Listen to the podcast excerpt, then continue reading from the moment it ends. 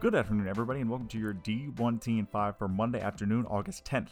My name is Anthony Grassi, and let's jump right into the most important things you need to know from in and around college athletics in five minutes or less.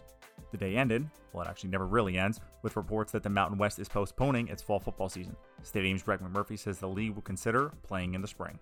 So the hectic day today started with Dan Patrick reporting that Nebraska and Iowa were the lone Big Ten holdouts in a 12 2 vote to cancel the football season.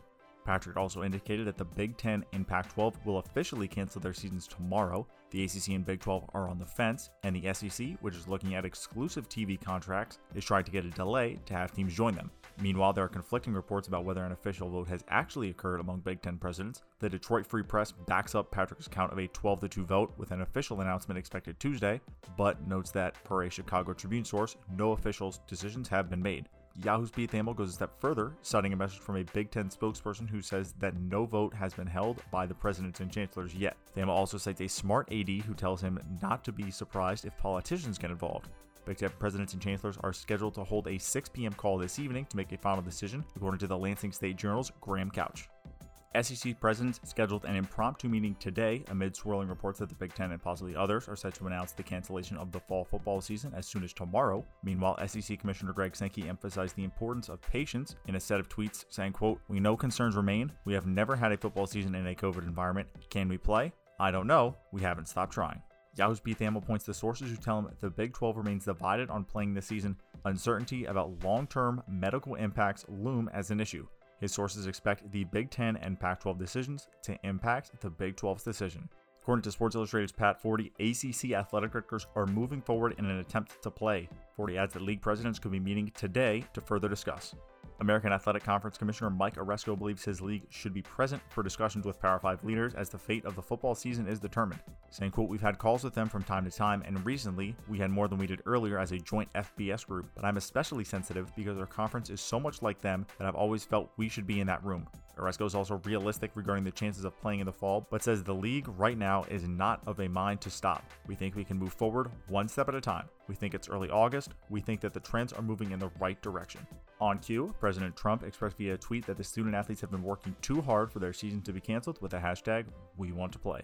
Nebraska Senator Ben Sasse has drafted a letter to Big Ten presidents and chancellors outlining reasons to move forward with college football. For one, Sasse admits that the structure and discipline of football programs is very likely safer than what the lived experience of 18 to 22 year olds will be if there isn't a season. Saying, here's the reality many of you think football is safer than no football, but you also know that you'll be blamed if there is football, whereas you can duck any blame if you cancel football. This is a moment for leadership.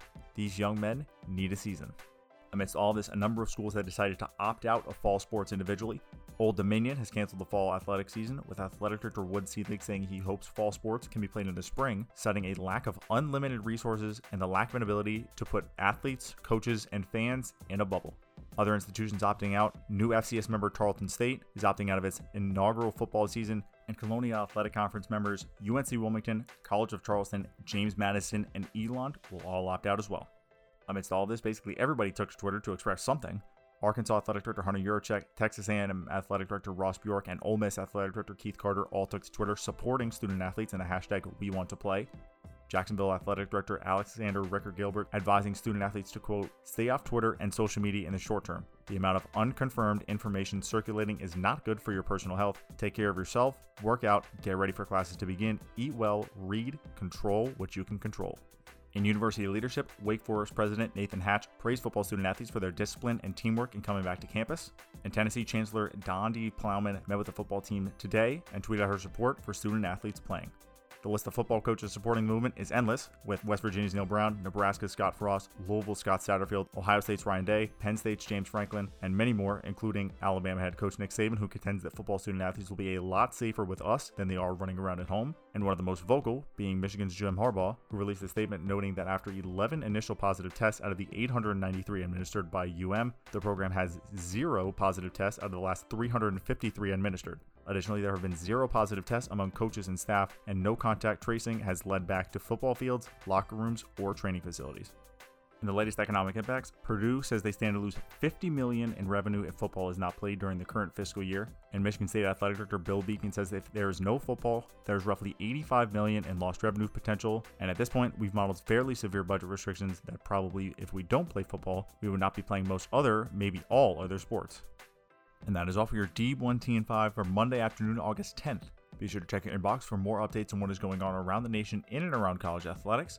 My name is Anthony Grossi, and we will see you next time.